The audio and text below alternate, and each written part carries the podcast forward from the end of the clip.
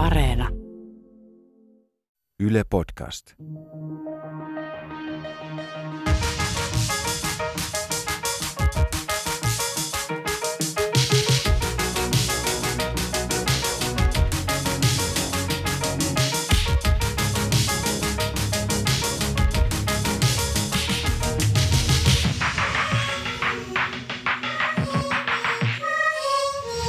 Mitä vielä, Ronja Salmi? Podcast, joka jatkaa siitä, mihin televisio-ohjelma Mitä mietit jäi. Ja studiossa jälleen Ronja Salmi sekä Emilia Emmy Valentin. Moikka moi! Jaksossa on puhuttu siitä, että miten masennus vaikuttaa ihmisen elämään ja minkälaista on elää – kun on jatkuvasti masentuneena tai kun läheinen on masentunut. Ja tässä podcastissa halutaan pohtia sitä, että miten masennus näkyy ja tuntuu kehossa. Ja vieraaksi podcastiin on tänään tulossa depressiotutkija Soili Lehto Helsingin yliopistosta. Emilia, minkälaisia ajatuksia tämä päivän aihe sussa herättää? No aihepiiri kiinnostaa kovasti, koska tuntuu, että se on sellainen aihe, joka jos ei päivittäin, niin viikoittain on, on puheenaiheena niin ystävien kuin työkavereiden kesken. Eli, eli tota, uskon, että tämä koskettaa yllättävän montaa suomalaista, jos ei suoraan, niin jotenkin välillisesti. Kun mä mietin omaa lähipiiriäni, niin olisi helpompi varmaan sanoa ihmisiä, joilla ei ole ollut masennosta, kuin luetella kaikki ne, joilla jossain vaiheessa elämäänsä on ollut tai tällä hetkellä on masennus. En tiedä, onko oma elämänpiirini nyt jotenkin sattumalta sellainen, että masentuneita ihmisiä on aika paljon, mutta mulla on rutkasti kokemusta siitä, että minkälaista on olla masentuneen ihmisen läheinen tai ystävä tai työkaveri. Minkälaisia oireita Emilia, sulla tulee mieleen, kun sä ajattelet masennusta? No varmaan niin kuin se helpoin, joka jotenkin on iskostunut ihmisten mieliin, on, että masentunut ihminen on jotenkin alakuloinen tai surullinen, mutta mehän olemme tässä oppineet, että masennus ei näy päälle päin. Eli masentunut ihminen käsittääkseni voi olla ulospäin hyvinkin energisen tai jopa iloisen oloinen. Mun mielestä oli kiinnostavaa, että kun me tehtiin tota telkkariohjelmaa ja kysyttiin ihmisiltä, tämä mun mielestä aika provosoiva ja jopa leimaava kysymys, että miltä masentunut ihminen näyttää, niin vastauksissa näkyy tosi hyvin sukupolvierot. Et vähän vanhempi jengi sanoo, että no masentunut ihminen näyttää alakuloiselta ja surulliselta ja vetäytyy seurasta ja on vähän sellainen introvertti. Aika tällaisia ehkä kliseisiäkin ajatuksia siitä, mitä masentunut ihminen on. Ja sitten taas kun puhun nuoren polven kanssa, kaksikymppisten kanssa, niin melkein kaikki sano, että ei voi nähdä päältä päin, että kuka ihminen on masentunut ja kuka ei – se on musta ihana viesti kuulla, koska selkeästi niin kuin jotain on tapahtunut ainakin nuorisossa ja, ja jotenkin, että se kynnys ylipäätään niin puhua masennuksesta on selkeästi madaltunut. Masennuksen oireet voi olla hyvin moninaisia ja riippuu hirveästi ihmisestä, joka on masentunut ja myös siitä masennuksen asteesta, että onko lievästi masentunut, vakavasti masentunut.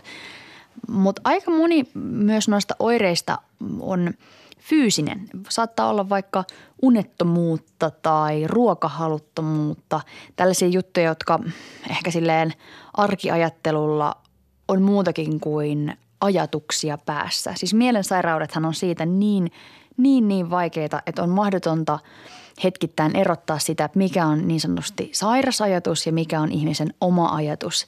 Että ajatteleeko – ikään kuin itse, itsenään, että minä olen kehno enkä pysty mihinkään vai onko se masennus päässä, joka puhuu ja antaa vaikka negatiivisia ajatuksia. Sama juttu syömishäiriöiden kohdalla, että on, on hetkittäin vaikea erottaa omassa päässä, että mitkä ajatukset on niin sanotusti omia ja, ja mitkä sitten sen sairauden ajatuksia tai saati se, että tunnistaa, että on masentunut. Et, et, mä oon kohdannut tällaisia tapauksia, missä on pitkään jotenkin tyyppi äh, valitellut vaikka sitä, että ei saa nukuttua tai, tai on jotenkin niin kuin fyysisesti huono olo. Äh, ja sitten vasta lääkärin vastaanotolla tai, tai äh, jossain vaiheessa, kun niin kuin toinen osapuoli on ottanut koppia tästä tilanteesta, niin on jotenkin havahtunut siihen hetkinen, että mähän taidankin olla masentunut. Mua kiinnostaa hirveästi kuulla tästä päivän aiheesta, että miten masennus näkyy myös ihan siinä koko kropassa, mitä me tiedetään siitä tutkimusnäkökulmasta.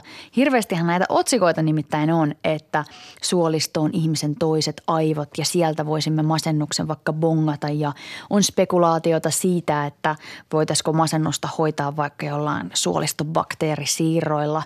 Mulla ei suoranaisesti ole mitään ennakkotietoa siitä, että onko tämä keskustelu aivan skifiä, onko tämä vailla todellisuuspohjaa vai onko tässä jotain järkeä.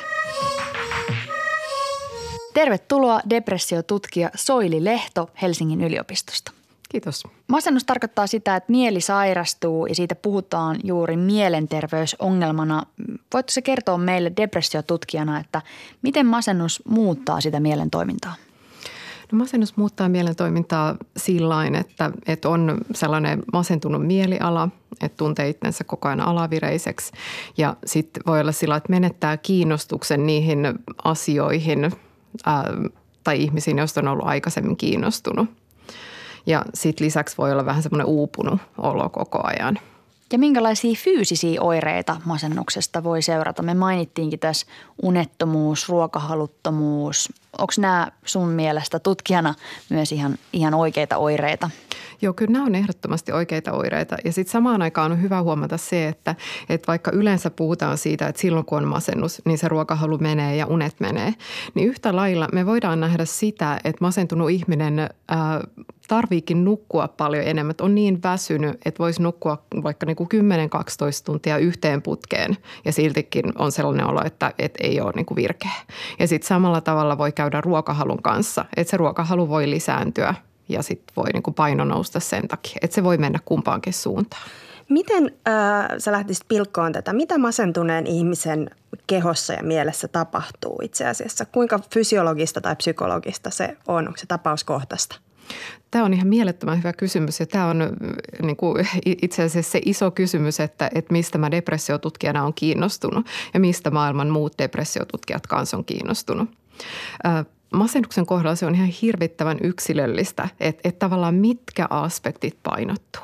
Että meillä on sellaisia ihmisiä, joilla voi olla, että, että tavallaan – ne niin kuin, vaikka niin kuin on se sosiaalisissa suhteissa jotain ongelmia ja se niin johtaa siihen masennukseen tai voi olla on sairaus, niin fyysinen sairaus, joka johtaa masennukseen ja niin edespäin.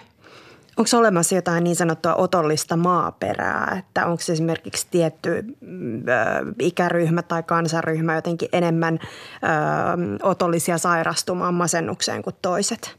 No sellainen ö, yleisasia, mikä on masennuksen kannalta relevantti, on se, että me tiedetään, että naisilla on käytännössä niin kuin puolet enemmän masennusta siis versus miehet. Ja onko siinä kyse siitä, että naiset hakeutuu ennemmin hoitoon ja se on helpompi jotenkin diagnosoida vai ihan vaan siitä, että naiset on alttiimpia masennukselle? Öm, siinä on ehkä kyse molemmista. Eli toisaalta niin kun, äh, ehkä me ollaan naisina, tämä on nyt niin kuin karkeata yleistä, tietysti mitä naiset on tai mitä miehet on. Mutta ehkä, ehkä niin kuin naiset hakee helpommin apua, se on ihan täysin totta ja se, se on niin kuin nähty tutkimuksissa kanssa. Ja sitten niin toisaalta on ajateltu, että erilaiset vaikka niin kuin hormonitoimintaan liittyvät syyt tai muut niin kuin mahdollisesti on siinä taustalla sitten, että naiset sairastuu helpommin. Depressiotutkijana sanoit, että olet tosi kiinnostunut siitä, että mikä on mielensairauden ja sitten koko kropan yhteys, niin missä tässä tutkimuksessa oikein tällä hetkellä liikutaan? Minkälaisia yhteyksiä tällä hetkellä tutkitaan? Tällä hetkellä on noin, mitä sä mainitsit tuossa ihan alussa, niin just noin niin suolistomikrobiomi-asiat sellaisia, mitkä on, on tosi pinnalla. Eli ollaan kiinnostuneita siitä, että mi, miten se meidän suoliston toiminta sit on yhteydessä meidän aivojen toimintaan. Sitten muut asiat, joista ollaan kiinnostuneita on se, että, että elimistössä voi olla tämmöinen tulehdustila. Esimerkiksi reumatautien tai tai astman tai muun seurauksena, joka sitten niin kuin johtaa siihen tai interaktoi meidän aivojen kanssa sillä tavalla, että se voi johtaa niin kuin masennustyyppisiin muutoksiin. Minkälaisia yhteyksiä suoliston ja mielen sairastumisen välillä on löydetty? Nämä tutkimukset on melko alustavia Eli meillä ei ole semmoista niin kuin ihan niin kuin mitenkään selkeää niin kuin kiveen kaiverettua tietoa siitä, että no, tämä, tämä on se yhteys.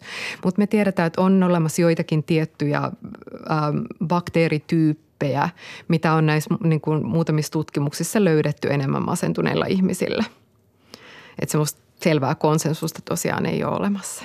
Tämä on vähän tämmöistä muna, munajakana keskustelua.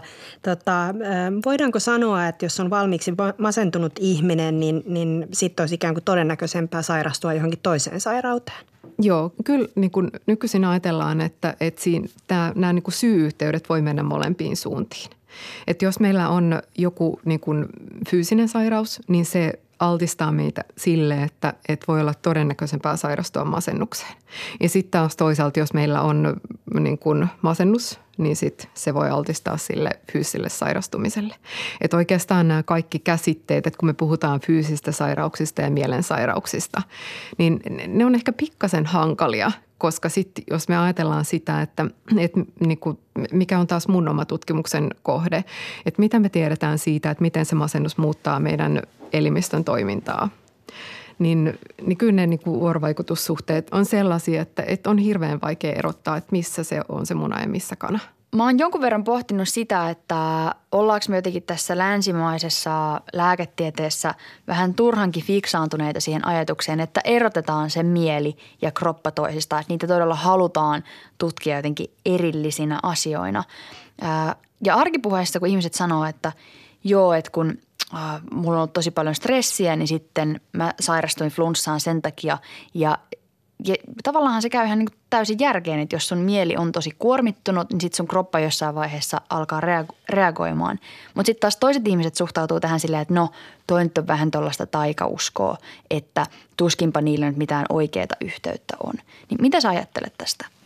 Tosi hyvä pointti. Ja tota, sitten jos mä ajattelen sitä, että mulla on niin kuin psykiatrin taustakoulutus, niin mun, mun alalla se on aika normaalia, että ajatellaan silloin, että sillä, sillä keholla ja mielellä on yhteys ihan siinä potilastyössä kanssa.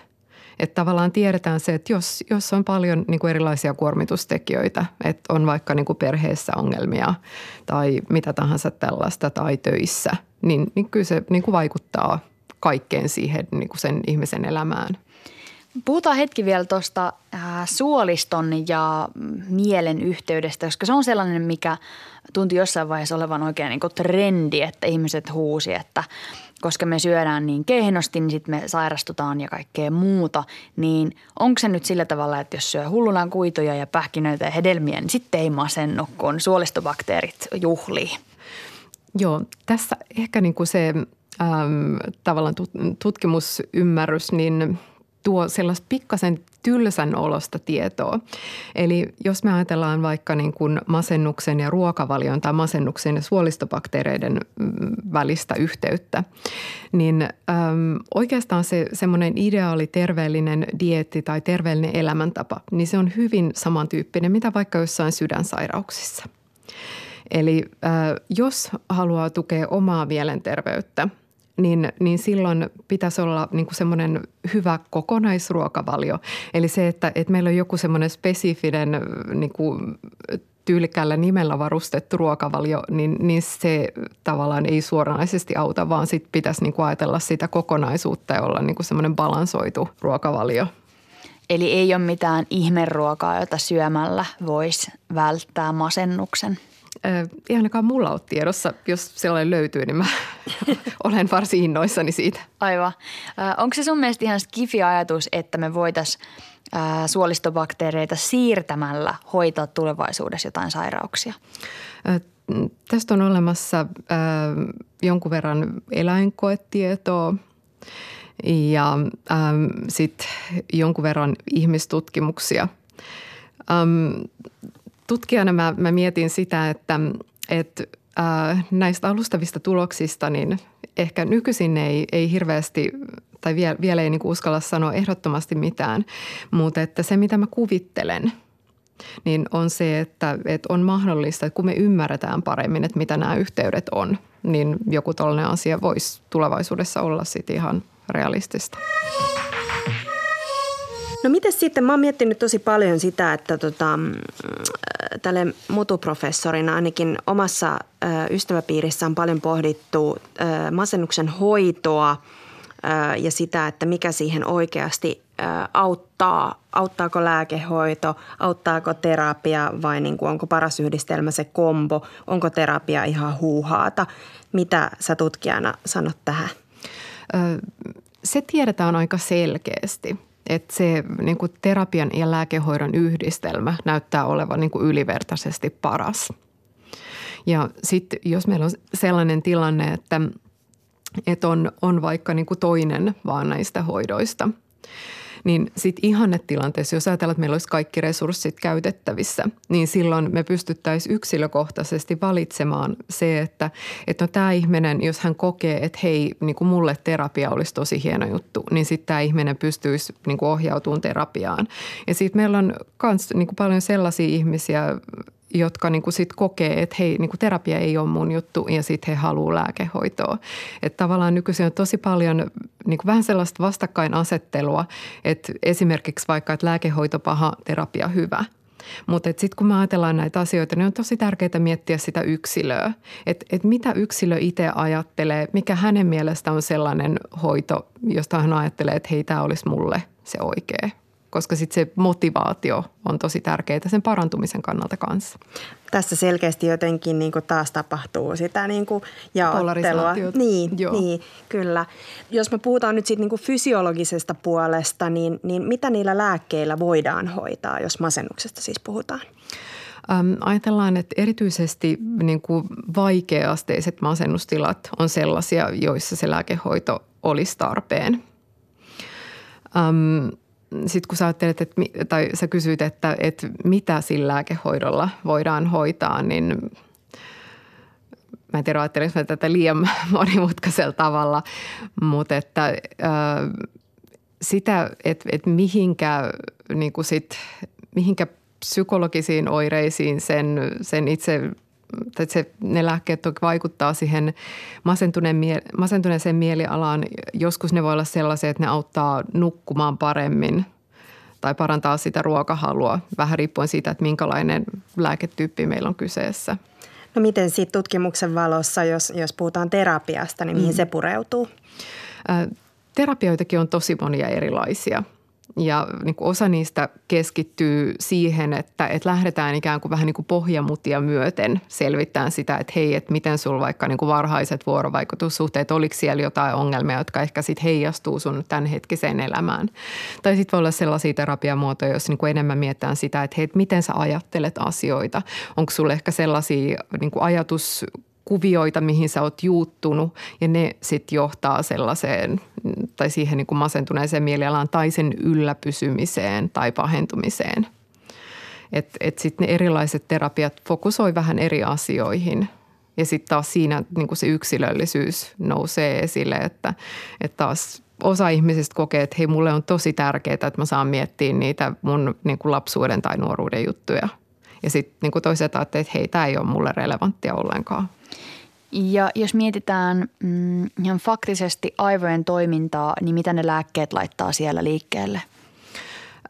Se tavallaan niin kuin klassinen ajatus siitä, että mitä ne lääkkeet tekee, on se, että ne vaikuttaa meidän aivojen välittäjäaineisiin, serotoniiniin, dopamiiniin, noradrenaliiniin – ja sitten on olemassa myöskin niin kuin uudempia ajatuksia siitä, että, että mihin muuhun sit meidän kehossa ne lääkkeet vaikuttaa. Että on olemassa tämmöisiä niin kuin, äm, muun muassa niin kuin isompia väestötutkimuksia, jotka sit viittaa siihen, että ne niin kuin tietyn tyyppiset masennuslääkkeet voisivat vaikuttaa vaikka meidän elimistön tulehdustilaan – niin kerro vähän tuosta elimistön tulehdustilasta. Sä mainitsit sen aikaisemmin, että sillä voi olla vaikutusta siihen, että miten myös mieli voi. Mikä on kehon tulehdustila?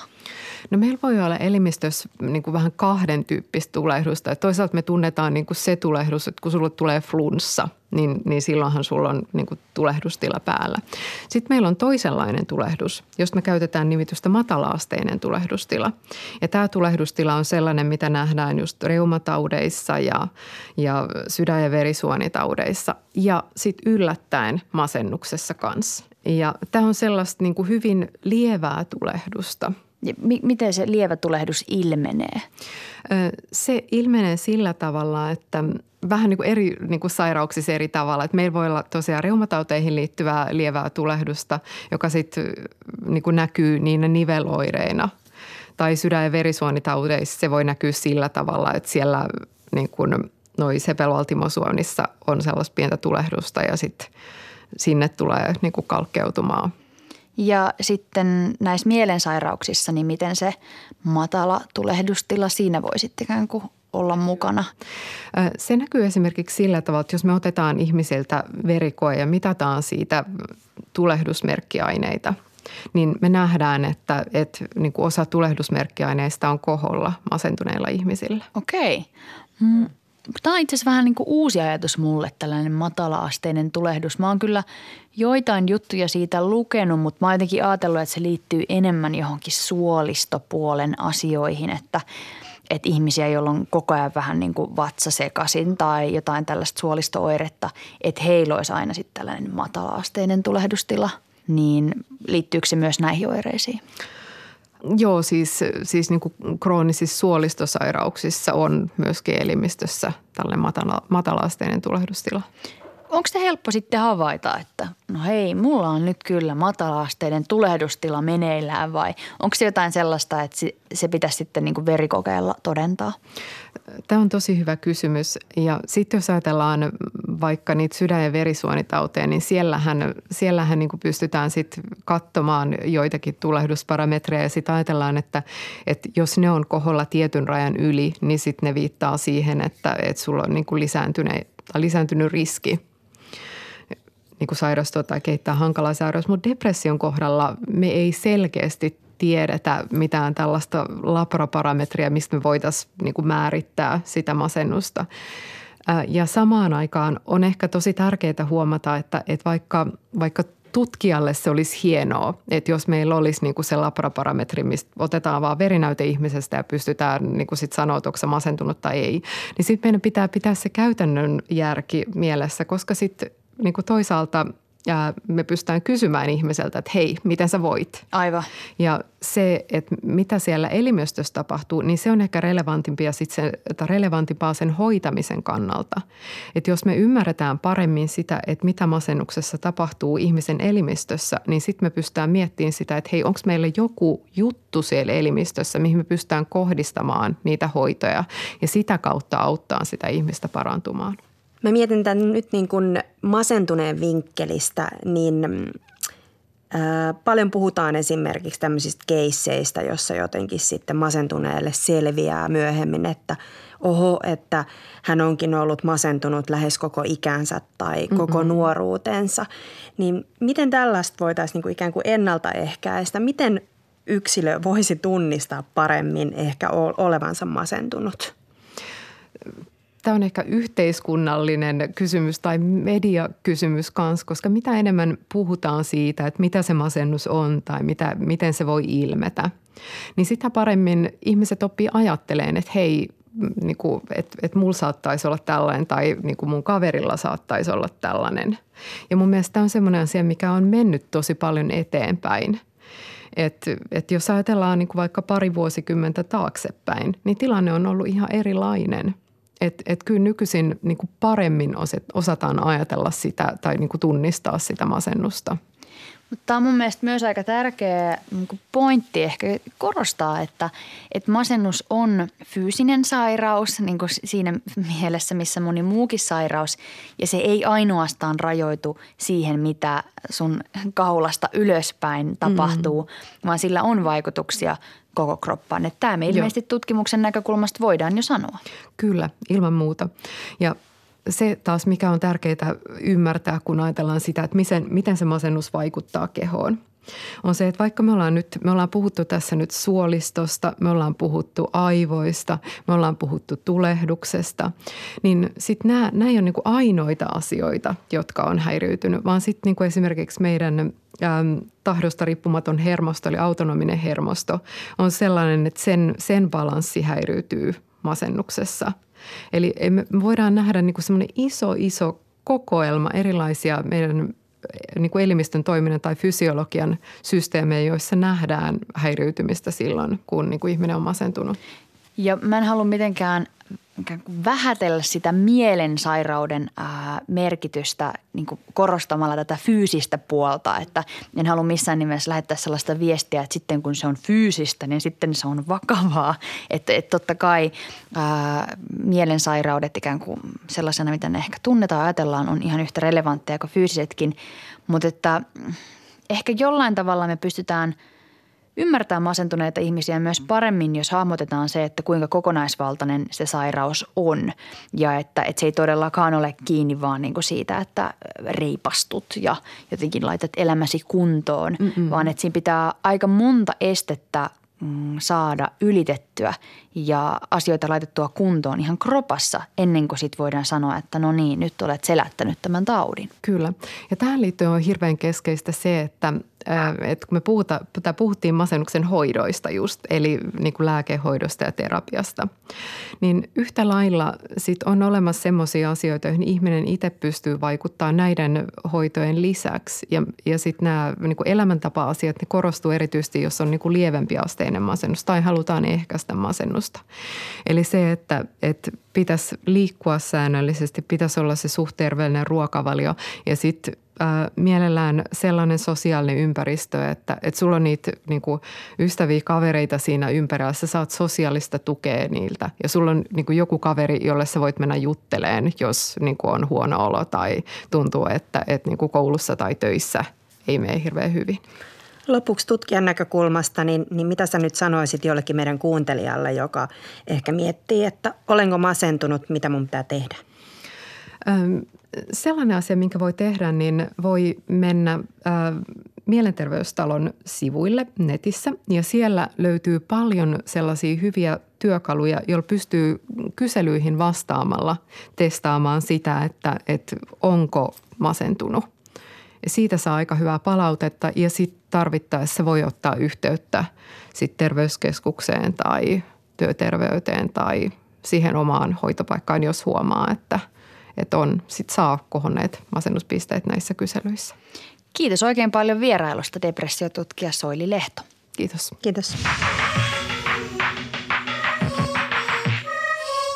Aika kiehtovaa, että koko ajan opitaan lisää siitä, että mitkä ne masennuksen todelliset vaikutukset ihmiskehoon on. Se on tosi tosi kiinnostavaa ja, ja tässä kun just puhuttiin loppuun vielä itsehoidon merkityksestä, niin myöskin mun mielestä niin kuin sitä ajatellen on kiinnostavaa tietää enemmän siitä, mitä meidän kehossa tapahtuu masennuksen ö, ottaessa vallan meistä. Onhan se aika kiehtovaa, että asia kuin asia, että onko kyse sitten muistisairaudesta, masennuksesta, puhutaanko verisuonitaudeista, mistä ikinä, niin ne hoitoohjeet on aika samanlaiset, että syöt tasapainoisesti, koko jyvä viljaa, pähkinöitä, paljon kasviksia ja hedelmiä, juo vettä, urheile, älä stressaa liikaa, lepää ja huolehdi niistä kuuluisista sosiaalisista suhteista ja turvaverkosta. Pidä itsesi liikkeellä ja mieli virkeänä. Että onhan tämä nyt aika sellainen niin kuin selvä keissi, että miten nyt sitten jotenkin voisi elämässä ennaltaehkäistä asioita – mutta kauhean haastehan se on niin ylläpitää tuollaista täydellistä tasapainoista elämää ja syödä suositusten mukaisesti ja levätä suositusten mukaisesti ja olla sosiaalinen silleen, miten kuuluisi. Mutta sitten toisaalta ehkä just niin kuin, että et, et tässähän se tulee, että me olemme inhimillisiä ihmisiä, jotka, jotka eivät aina pysty tai muista tehdä näitä asioita ikään kuin suositusten mukaisesti. Jos käy niin, että sairastuu masennukseen tai johonkin muuhun tautiin, niin, niin mitä sitten? Sitten on ehkä tärkeää se, että osaa hakeutua sen hoidon piiriin eikä jää yksin. Niin ja kyllähän me tiedetään myös lukuisia tarinoita siitä, että vaikka olisi tehnyt asiat kuinka suositusten mukaisesti, niin silti mieli voi järkkyä tai kroppa voi tehdä tenän. Että ihan hirveästihan asioita on vaan meidän vaikutusvallan ulottumattomissa. Ja ehkä tässä ajassa mä kokisin, että jopa sellaiset mm, tarinat, joissa ihmiset on tehnyt kaiken by the book ja on ulkoisesti jotenkin todella kuosissa kaikilla mahdollisilla tavoilla, niin nämä ihmiset voikin olla niitä, jotka mm, saa burnoutin tai masentuu vakavasti, menettää niin sen kaiken ikään kuin mitä oli itselleen kerännyt aika nopeallakin tahdilla. Että et sellaisten suositusten ja mm, sellaisten asioiden, että miten nyt pitäisi tehdä seuraaminen, voisit lopulta johtaa niin kuin monenkinlaisiin asioihin, ei vaan siihen, mitä tavoitteli. Niin, tämä on, tämä on ehkä uuden podcastin ja uuden keskustelun aihe kokonaisuudessaan, mutta ö, minua kiinnostaa kovasti vielä ikään kuin ne masennuksen aiheuttajat ja, ja osittain ehkä myöskin niin kuin – tämä aika, jossa elämme, jossa niin kuin kaiken pitäisi olla kovin täydellistä ja siloteltua ja jotenkin, että onko se realistista, jahdataanko me sellaisia unelmia, jotka ei koskaan voi lopulta täyttyä, sellaista minää, joka ei koskaan voi tulla todeksi. Niin ja niin kuin tuossa keskustelustakin kävi ilmi, niin se on niin käsittämättömän yksilökeskeistä, että mitkä asiat kunkin kohdalla on niitä, joihin pitäisi kiinnittää huomiota. Että jos mä mietin vaikka itseäni, niin mä veikkaan, että mä syön aika terveellisesti ja tasapainoisesti ja mulle ei ole ollut ongelmia sillä saralla koskaan, mutta sitten ehkä mun pitäisi kyllä keskittyä siihen, että mä saan oikeasti palauduttua kunnolla tai mulla on joskus taipumusta urheilla vähän liikaa. Mä en malta palautua jostain treenistä ennen kuin mä siirryn jo seuraavaan.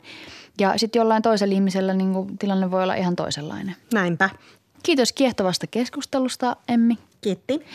Jatkamme ensi viikolla ja silloin aiheena on treffailumaailma. Miten kamalista treffeistä voi selvitä ja miten treffikulttuuria pitäisi päivittää. Ja ennen tota jaksoa te voitte kuunnella Yle Areenasta muita loistavia podcasteja. Lämmin suositus muun muassa Aikuiset-sarjalle – ja siellä keskustelemassa Anna Brotkin ja Eino Nurmisto. He pohtivat sitä, että mitä se aikuisuus oikein on. Ja podcast on suunnattu kaikille niille, jotka vähän vielä pohtivat sitä, että ollaanko tässä nyt vielä aikuisia.